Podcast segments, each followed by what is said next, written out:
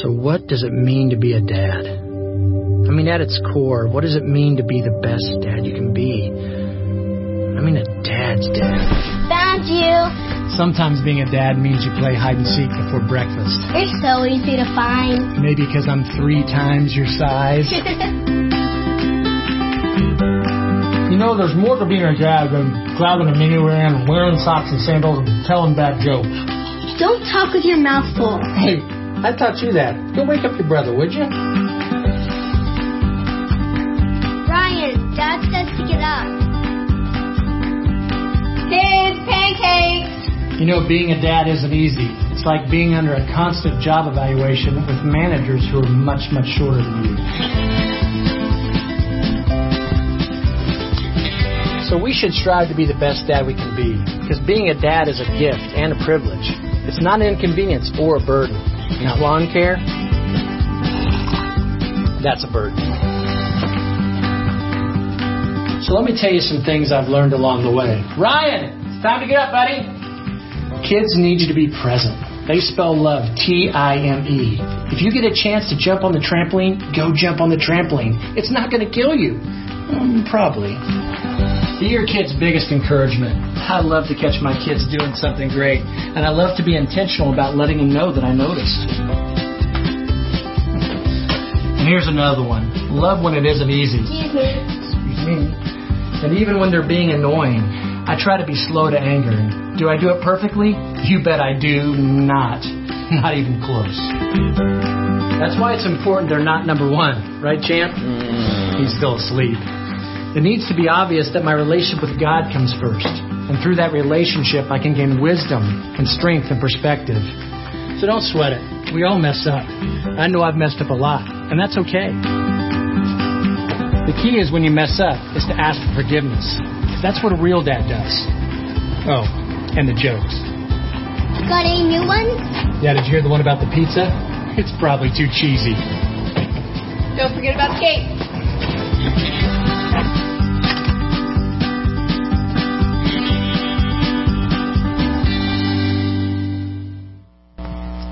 Well, happy Father's Day. I'm going to have all of our, if you're a father here in the room and you're able, I want you to stand up to your feet for a minute.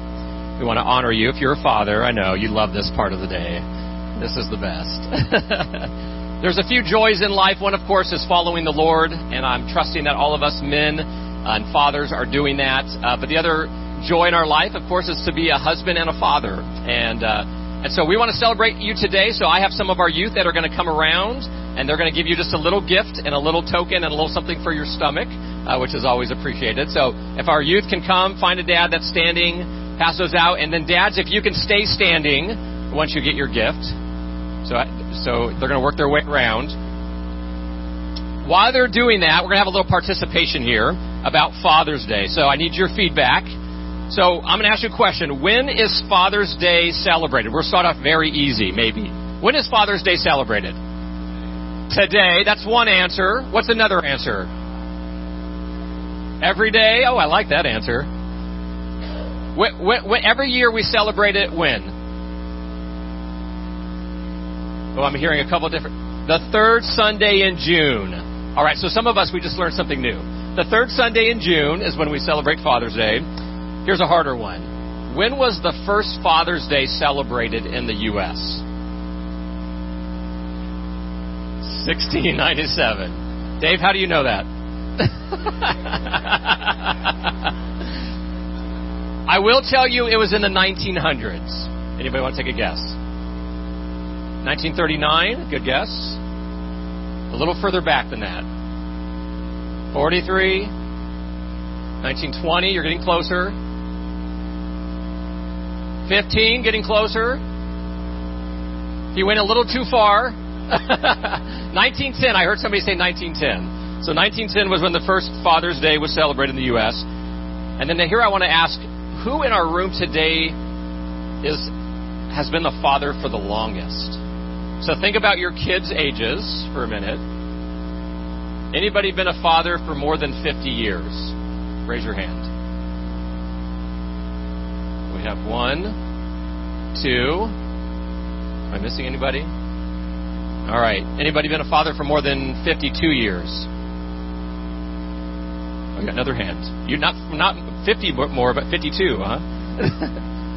uh, how about 50, 55 years? Been a father for 55 years? Let, let, let's find out. So, how long have you been a father?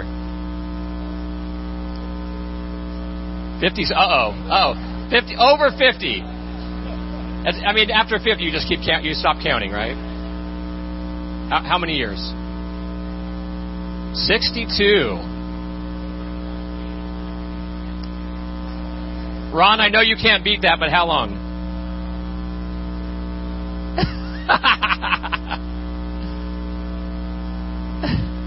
Should I ask Dee? Is she here?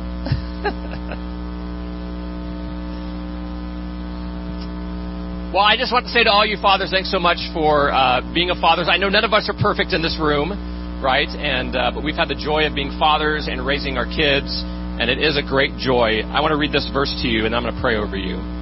Romans 15, verse 13 says, May the God of hope fill you with all joy and peace and believing, so that by the power of the Holy Spirit you may abound in hope.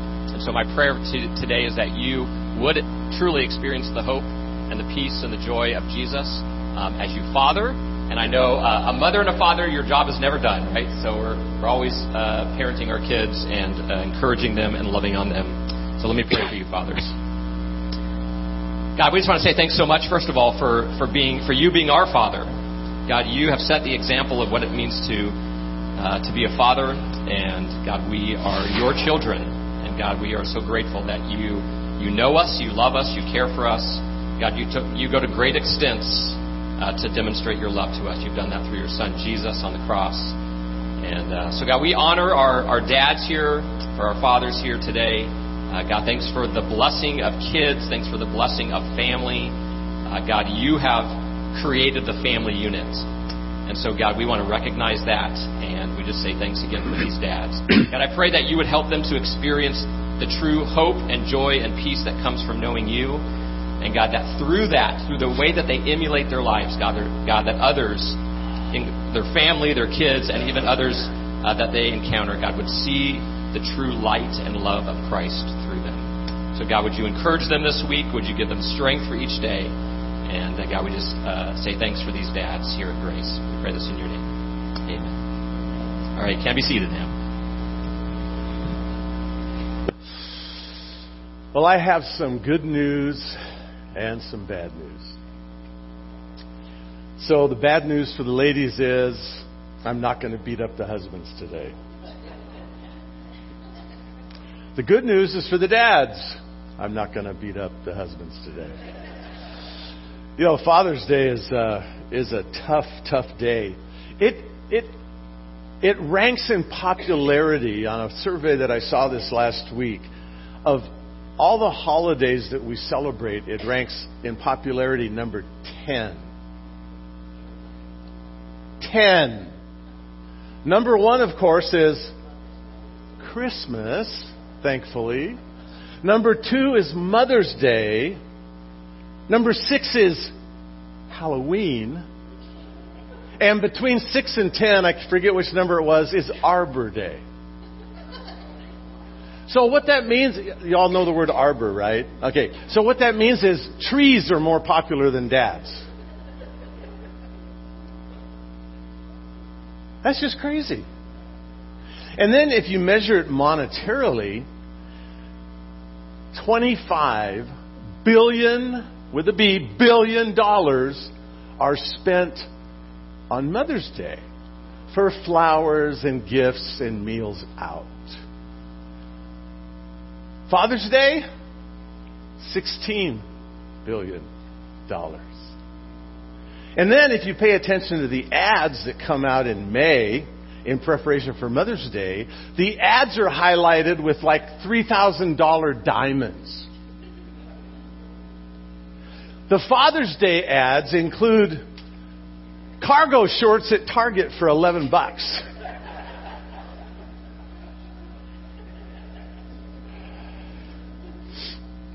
So we're going to skip all that Father's Day stuff.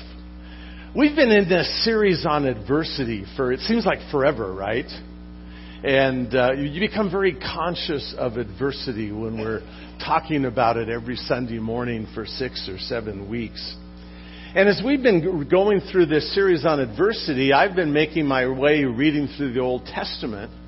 And I've been through First and Second King, or First, Second Samuel, First, Second Kings, First, Second. I'm still in First Chronicles. Hoping to get into Second Chronicles this next week.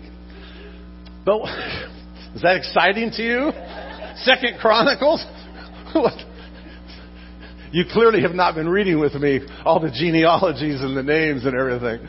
Um, where was I going? Oh, so as we've been in this series on adversity, learning that adversity is common to all of us. Um, we've learned that the Lord is there and present and cares and helps us through adversity. Hopefully, you've learned that in the last seven or eight weeks, right? But as I've been reading through First and Second Samuel, First, Second Kings, and now into Chronicles, one of the things that I've been reminded of is that adversity was a huge part of King David's life. He knew adversity his entire life. And so I want to take you on a journey this morning and take a peek into the life of David, into a time of the what I would call the highest point of adversity in his life. And so we want to take a look briefly at the situation that David faced in 2 Samuel chapter 15. That's your clue open your Bible to 2 Samuel chapter 15. We're going to take a peek into the, the what, I, what I think of as kind of the, the most difficult point of adversity in King David's life. So we're going to, we're going to look at the situation he encountered. I want us to consider the stressors that he fled into as these as this situation caused him to flee from Jerusalem. And then we want to finish up after we've looked at the situation he finds himself in and the stressors that he flees to. We want to finally wind up at the stability that David found in the midst of this time of chaos and crisis in his life. And so I'm going to do this morning something that I hate to do because we're going to in order to look at 2 Samuel chapter 15, guess what you need to know? Everything that's happened since 1 Samuel chapter 10. And so we're going to do a quick flyover of uh, history and then take this look into David's life. Let me pray and just uh, commit our time together. And I saw Jennifer, um, Stephanie rather, I saw Stephanie just walk in. Um, back from ER. Did you go to ER with Atlas? How's he doing? Okay, well, uh, Stephanie's grandson Atlas fell and uh, hit his head, is at ER, and I just want to remember to pray for him as we commit our time to the Lord. Oh, Lord, you are so good to us and so gracious to us, and we're grateful. And uh, just want to remember Atlas this morning and uh, the family around him. Pray for guidance and wisdom for the doctors as they care for him, and pray for your your peace uh, for Stephanie as she trusts you with uh, Atlas's care. Lord, as we look into the life of King David this morning, I pray that you would speak into our hearts, into our lives. Might we discover here the truth that you want us to understand this morning. Thank you for doing that for us as we ask in Jesus' name. Amen. The central big idea that I want you to kind of wrap your hearts around this morning is that really the secret to enduring adversity, there's many things that we've learned over the last two months, but really the secret to enduring adversity, and we're going to see this in King David's life, is fully submitting yourself to the will of God in the midst of the journey that you're on. So let's talk for a minute about the situation David finds himself in. It goes all the way back to the beginning of King Saul becoming king in chapter 10 of 1 Samuel. He becomes king and quickly becomes unkinged by God by, because why? Why does Saul get passed over and David is now anointed as king? It's a big D word. Disobedience. Thank you. He disobeys what God has clearly told him to do, and he does it several times. And God makes the decision in chapter 16 of 1 Samuel to anoint David and he is in preparation now to become king. But he spends the next, if my math is correct as I review this, he spends 14 years running away from King Saul. Saul is jealous, Saul is angry, and Saul wants David dead. David has to dodge a spear at least twice as he runs for his life for 14 years. Saul and David have this, this adversarial relationship, and David is on the run. Saul dies, and David becomes king as 2 Samuel opens. And now, as king, David experiences great military victories, great successes, and in 2 Samuel chapter 11, one big, disastrous, sinful time. And that's what? Bathsheba. And the whole story of David's sin with Bathsheba, the prophet Nathan comes and confronts him about his sin. And interestingly, as you read there in uh, 2 Samuel chapter 12, Nathan says to David that the consequence of his sin is two things. One, the sword will not depart from his house. He will be a man of conflict and warfare and battles. The second judgment upon David for his sin is that trouble is going to arise from his own household. That becomes very important in just a moment. That's chapter 12. Chapter 13, we're getting close to chapter 15. We'll be there in a minute, right? So in chapter 13 of 2 Samuel, one of David's sons, Amnon, rapes his half sister Tamar. David does nothing. No response, no reaction, nothing. So, another of David's sons by the name of Absalom, who's a full brother to Tamar, what does he do? He has Amnon killed. And as a consequence, Absalom flees and is gone for a number of years. And so, as chapter 15 is preparing to open for us, Absalom has been exiled, if you will, and David finally allows Absalom to come back to Jerusalem, but refuses to see him. Won't see him, won't talk to him. Now, there's probably some lessons here for fathers and sons, which really isn't my intention this morning, but we may wind up there in a little bit. And so, as chapter 15 opens up, Absalom finally is allowed audience with David, and he's back in Jerusalem. And as chapter 15 opens, now Absalom is acting like a king. He assembles chariots and horses, and now he sits in the gate of the city as chapter 15 opens, and he's currying the favor of everybody who comes to Jerusalem. And as chapter 15 opens, Absalom would greet the person coming and say, You know, if I was the judge, if I was in charge, your, your cause is worthy. I would make sure it's taken care of. I would make sure it's addressed. If only I was in charge. the scripture says of Absalom, he stole away the hearts of the people. And so Absalom is preparing to launch a rebellion against his father. And so I want you to take your Bibles now that we got all that background, right? And I want you to come with me to chapter 15 of 2 Samuel. And beginning, I'm going to start in verse 13 and I'm going to read down to through verse 30. So fasten your seatbelts. Here we go. Then a messenger came to David saying, The hearts of the men of Israel are with Absalom. And David said to all his servants who were with him at Jerusalem, Arise and let us flee. For otherwise none of us will escape from Absalom. Go in haste, or he will overtake us quickly and bring down calamity on us, and strike the city with the edge of the sword. Then the king's servants said to the king, Behold, your servants are ready to do whatever my lord the king chooses. So the king went out and all his household with him, but the king left ten concubines to keep the house. The king went out and all the people with him, and they stopped at the last house. Now all his servants passed on beside him all the Cherethites, all the Pelethites, all the Gittites, probably the termites were involved, all the ites.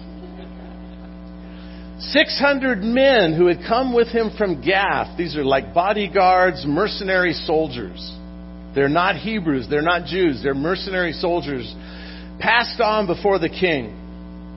Then the king said to Ittai the Gittite, Why will you also go with us? Return and remain with the king, for you are a foreigner and also an exile. Return to your own place. You came only yesterday. Probably recently, not literally yesterday. And shall I today make you wander with us while I go where I will? Return and t- take back to your brothers. Mercy and truth be with you. But Ittai answered the king and said, As the Lord lives and as my lord the king lives, surely wherever my lord the king may be, whether for life, whether for death or for life, there also your servant will be. Therefore David said to Ittai, Go and pass over. So Ittai the Gittite passed over with all his men and all the little ones who were with him. While all the country was weeping with a loud voice, all the people passed over. The king also passed over the brook Kidron. All the people passed over toward the way of the wilderness. Now behold, Zadok also came, and all the Levites with him, carrying the ark of the covenant of God, and they set down the ark of God. And Abiathar came up until all the people had finished passing from the city. The king said to Zadok, Return the ark of God to the city. If I find favor in the sight of the Lord, then he will bring me back again and show him both it and his habitation. But if he should say, Thus I have no delight in you, behold, here I am. Let him do to me as seems good to him. The king said also to Zadok the priest, Are you not a seer? Return to the city in peace, and your two sons with you, your son Ahimaaz and Jonathan, the son of Abiathar. See, I'm going to wait at the fords of the wilderness until word comes from you to inform me. Therefore, Zadok and Abiathar returned the ark of God to Jerusalem and remained there. And David went up the ascent of the Mount of Olives and wept as he went. And his head was covered, and as he walked barefoot, then all the people who were with him each covered his head and went up weeping as they went. I don't know how you would summarize the situation that David finds himself in. But he is under attack by his son. Absalom has gained favor with people. He has formed a large number of followers. He is now prepared to chase David out of Jerusalem and establish himself as king. David is running for his life. is that adversity? That's adversity on multiple levels. Multiple levels that we'll talk about in just a moment. I can't imagine what David was feeling. I can't imagine what he was sensing. He's the king. Anointed by God, chosen by God to be the king. Now he's being chased. Chased out of the out of the city of Jerusalem. And so as you read the text, he has all these servants that are going with him.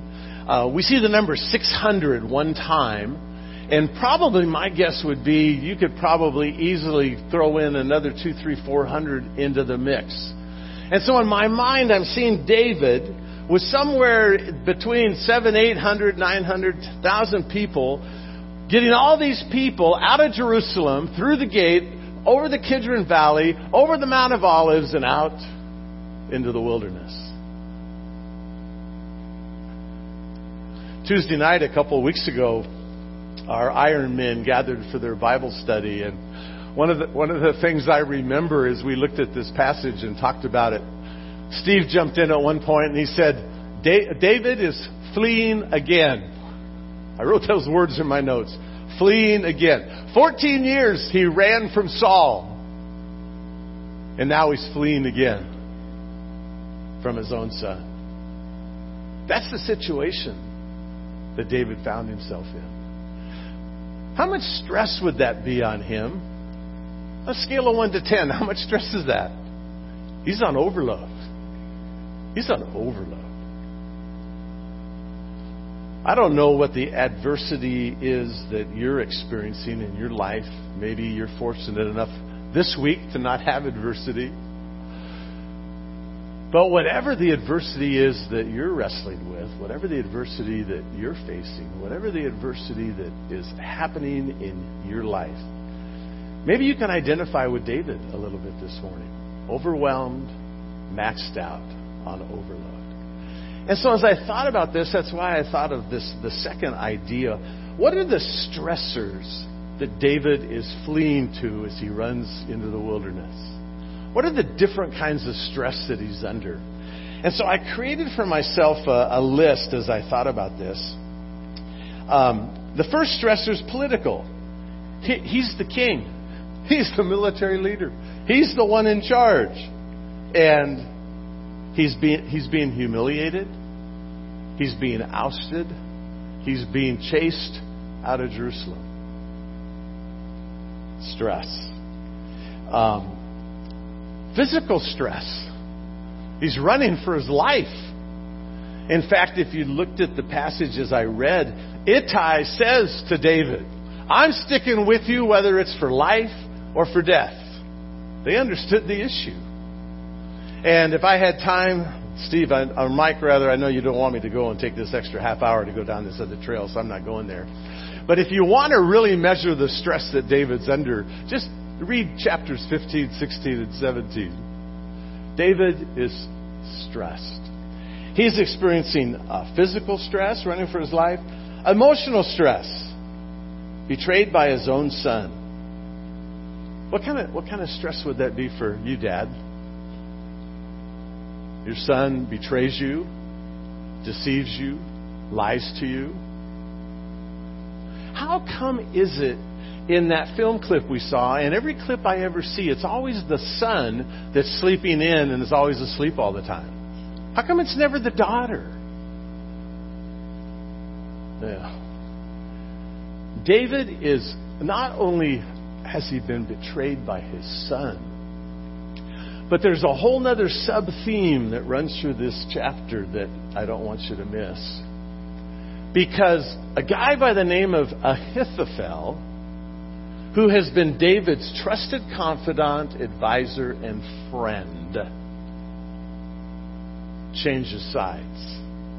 He leaves David and joins together with Absalom. Trusted friend, confidant, advisor. And if you were to read these scriptures in these three chapters, it says of Ahithophel that when he gave advice, it was like hearing directly from God. Ahithophel switches sides and joins Absalom. And one of the last messages that David hears before he crosses over the Mount of Olives to get out into the wilderness is that his friend Ahithophel has changed sides. That'd be a stressor. By the way, I'll just drop this little nugget in there for you. Who is Ahithophel, really? Well, you know those genealogies that you hate to read? You know those genealogies that when you read them, you just kind of buzz right through them? Well, if you read the genealogies, Ahithophel had a son named Eliam. Nobody recognizes the name Eliam because he was one of David's 30 chief warriors. Eliam was one of David's mighty men. Ahithophel had a son named Eliam, and Eliam, according to the genealogies, Eliam had a daughter, and her name was Bathsheba. So why did Ahithophel change sides? He's been carrying a grudge against David all this time. And here's an opportunity, and he switches sides and goes with Absalom. David is under stress political stress, physical stress, emotional stress. Uh, how about mental stress? He, he has responsibility for all these people. 600, 800, however, however many people are with him out into the wilderness. Did you notice the mention of little ones? There's families going. There's children going. If there's families, if there's children going, then guess what? There's mothers going. And they're all in mass with David. Who's responsible for them? Who's responsible to care for them? Who's responsible to make sure they get food and water? David.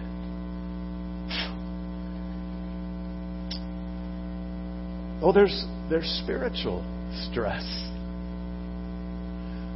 David has no word from God that I can see in this passage, no direction from God. God has not spoken. And I found myself thinking, if I was David in this situation, I would find myself thinking, where's God? Has he betrayed me and abandoned me too? In fact, if you were paying attention in this passage of Scripture in chapter 15, where the priests bring the Ark of the Covenant to David, as he sends them back to the city with the Ark, he talks about if I find, if I have found favor with the Lord. Have you ever wondered that in your life? Is God pleased with me? Is God displeased with me? And sometimes what happens is when the circumstances in your life go south and go bad, guess what conclusion you come to? I'm in disfavor. God doesn't favor me. That's part of I think that's part of the stress that that David's dealing with. And then I wonder if there might have been a little bit of personal stress.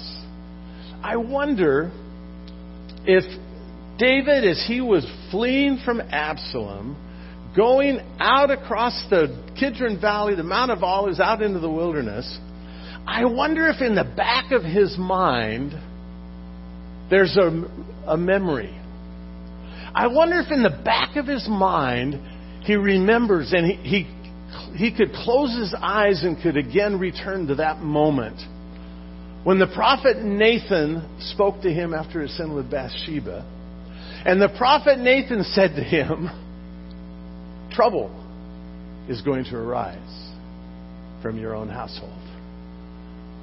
And I wonder if David was struck in that moment with again revisiting his sin with Bathsheba, revisiting the consequences of that sin as the child that she bore died. And now here he is a number of years later being chased out of town by his son.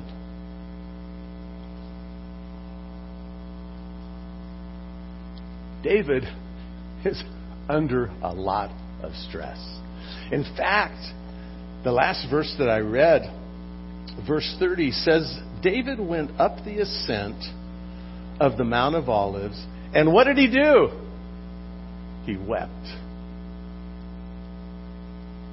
And I wonder, was he weeping because of the current situation? Or was he weeping because of how it all started back with the sin with Bathsheba? He not only wept as he went up the Mount of Olives, his head was covered and he walked barefoot. All the people who were with him covered their head and went up weeping as they went. The head and the feet, symbols, signs of deep despair, great sorrow. David is under a lot of stress.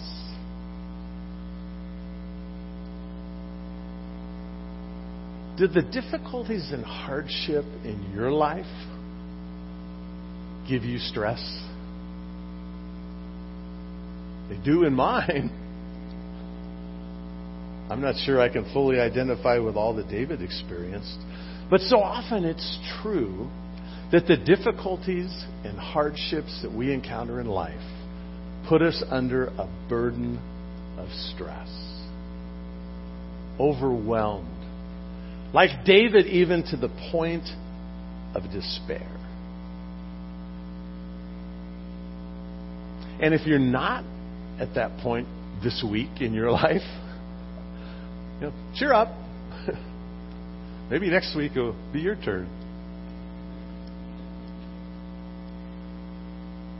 There's that line in the book of Job that I've been reminded about through our series that Man is born unto trouble as the smoke goes up. It's a common lot to have difficulties and challenges and hardships. And more times than not, the difficulties that we have put us under a great deal of stress. And so, I'm reading this chapter, a chapter I have read dozens and dozens of times.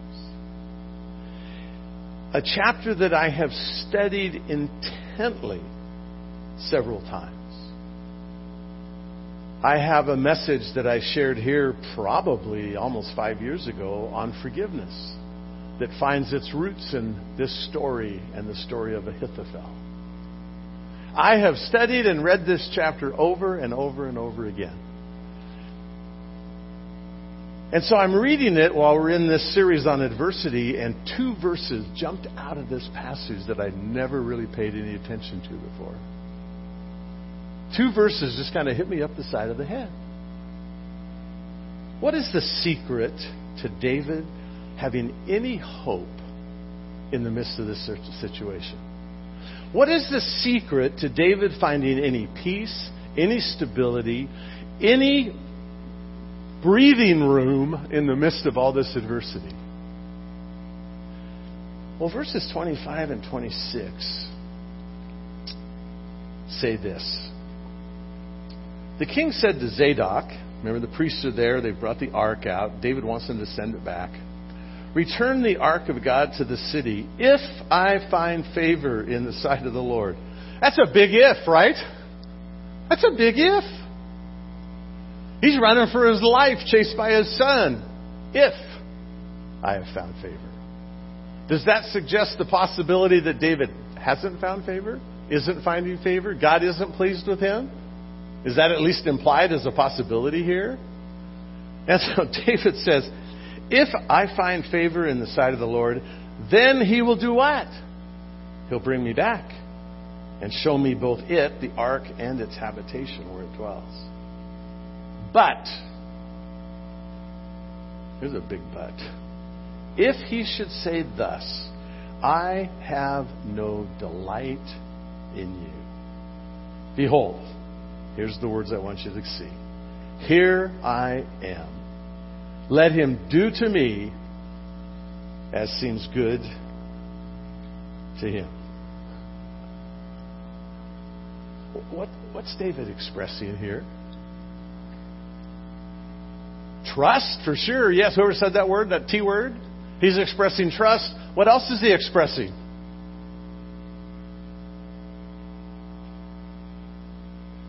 Who said that? Who said that word? Tracy.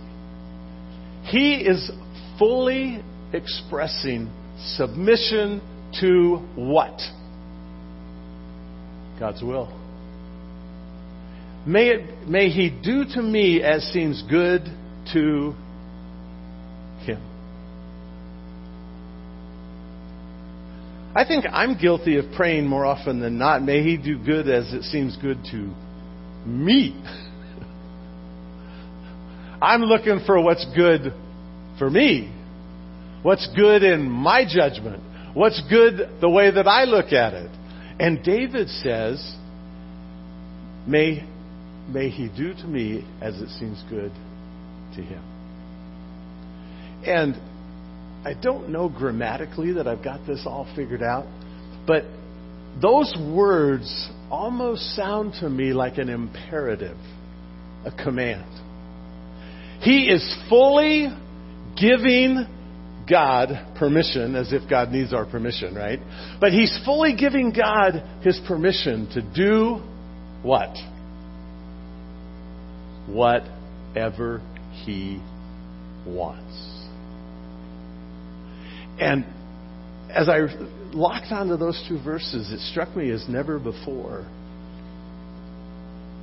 Here's David running for his life, responsible for all these people, all this stress.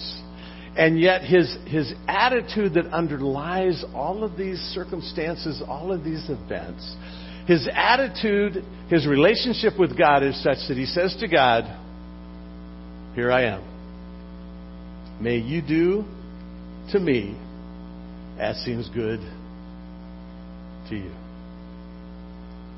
Whew. Is that an easy place to come in life? No.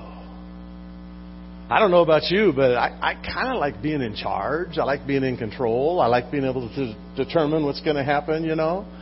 Um, in fact, I'm kind of wired to kind of plan ahead, think ahead, reason ahead, and figure out what I can do now to avoid all the potential pitfalls and problems and troubles that may or may not come in the future. I'm kind of wired that way. Anybody else identify with that? You know, that's kind of how I think. And uh, I remember years ago, I was leading a deacons meeting at our church in Long Beach. And after the meeting, our pastor, Dave Hawkins, said to me, Roy, you know, if, if you wouldn't do such a great job of eliminating all the potential pitfalls ahead, you would give op- greater opportunity for people to dialogue and discuss. And because when I was done, there was no no more questions, nothing to be asked, nothing to be argued. You know, may, maybe you should leave room for some responses. But that's just kind of how I'm wired. I like being in charge. I like being in control. I like being able to determine what's going to happen to me. David's attitude is what?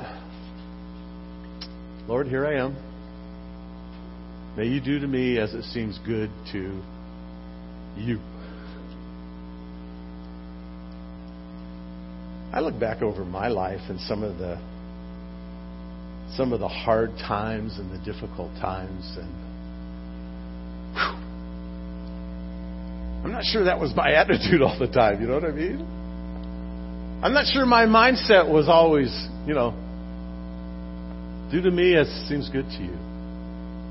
By the way, if you think about it for a minute, probably the greatest example of that attitude was reflected in a prayer in the Garden of Gethsemane. When Jesus prayed, what? Not my will, but your will be done. Is that where you are this morning in the midst of your adversity? Not my will, but your will. Here I am, Lord. You have sovereign control to do whatever seems good to you.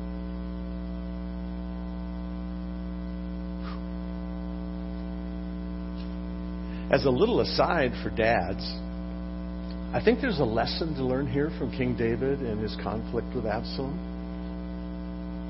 What would that lesson be?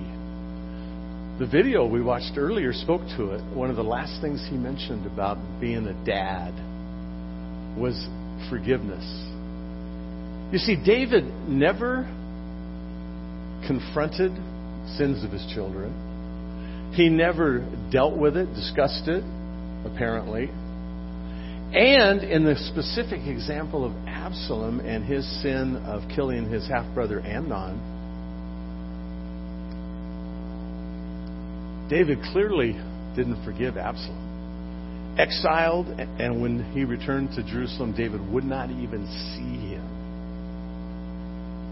There's probably some other dad lessons here, but that, that, that's one that jumped out at me as I thought about Father's Day.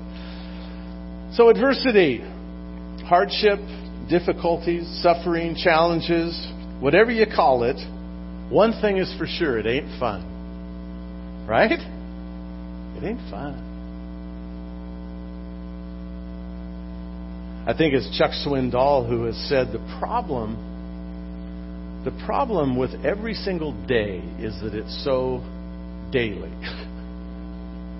it's just daily.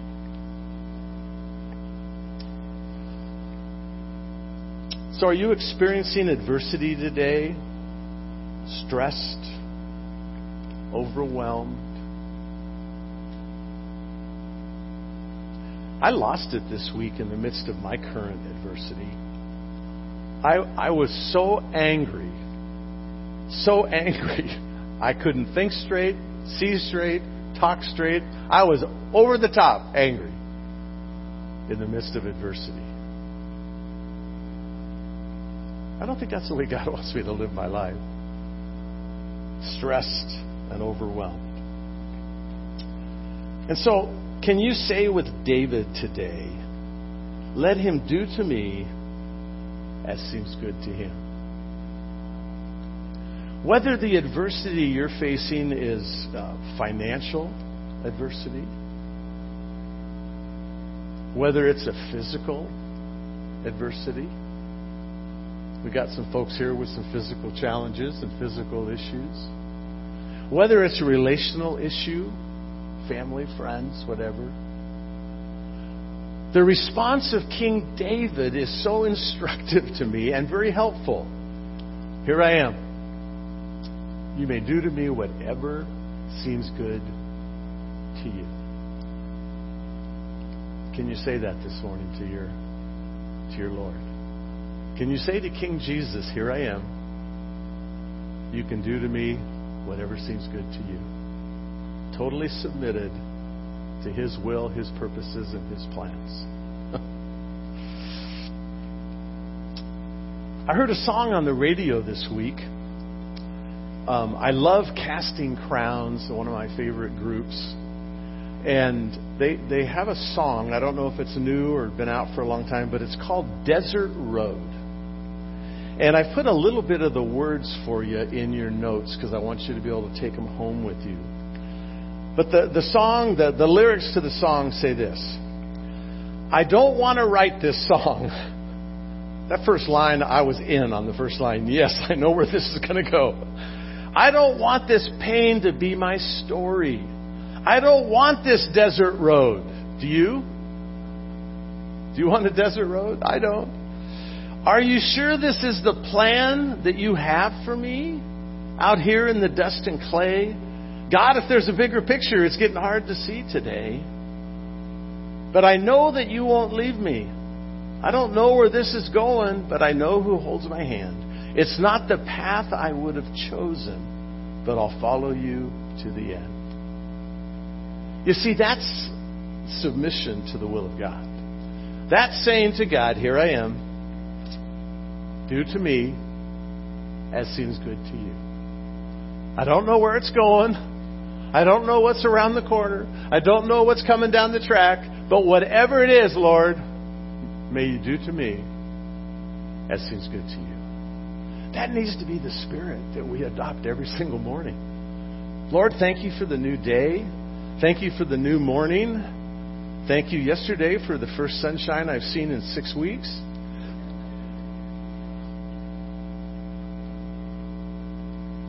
But Lord, in the midst of my day, I want you to know here I am. You may do to me as it seems good to you. I wonder if that would change how we lived our life tomorrow, the next day, and the day after. Taking our hands off of the steering wheel and saying to the Lord, You're in charge. You're in control. My new car has this feature. Has a button that I can push. And it, as long as I have a white line on the left and a white line on the right, it keeps my car in that lane. I can take my hands off the steering wheel and the car stays in the lane all by itself. But